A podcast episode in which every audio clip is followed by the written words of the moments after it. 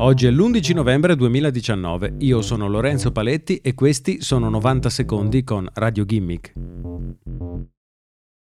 Ali Al-Zabra era un ingegnere, umo bravo, che ha fatto carriera in Twitter fino a raggiungere un rango che gli ha permesso di avere accesso ai dati personali degli account degli utenti del social network. Ahmad Abu Amo era invece un manager, sempre a Twitter, che si occupava delle relazioni con i media. Il suo lavoro gli permetteva di avere accesso a numeri di telefono e indirizzi di posta elettronica degli iscritti. I due uomini, originari dell'Arabia Saudita, sono stati presi in custodia la scorsa settimana grazie ad una denuncia che ha raggiunto il Dipartimento di Giustizia degli Stati Uniti.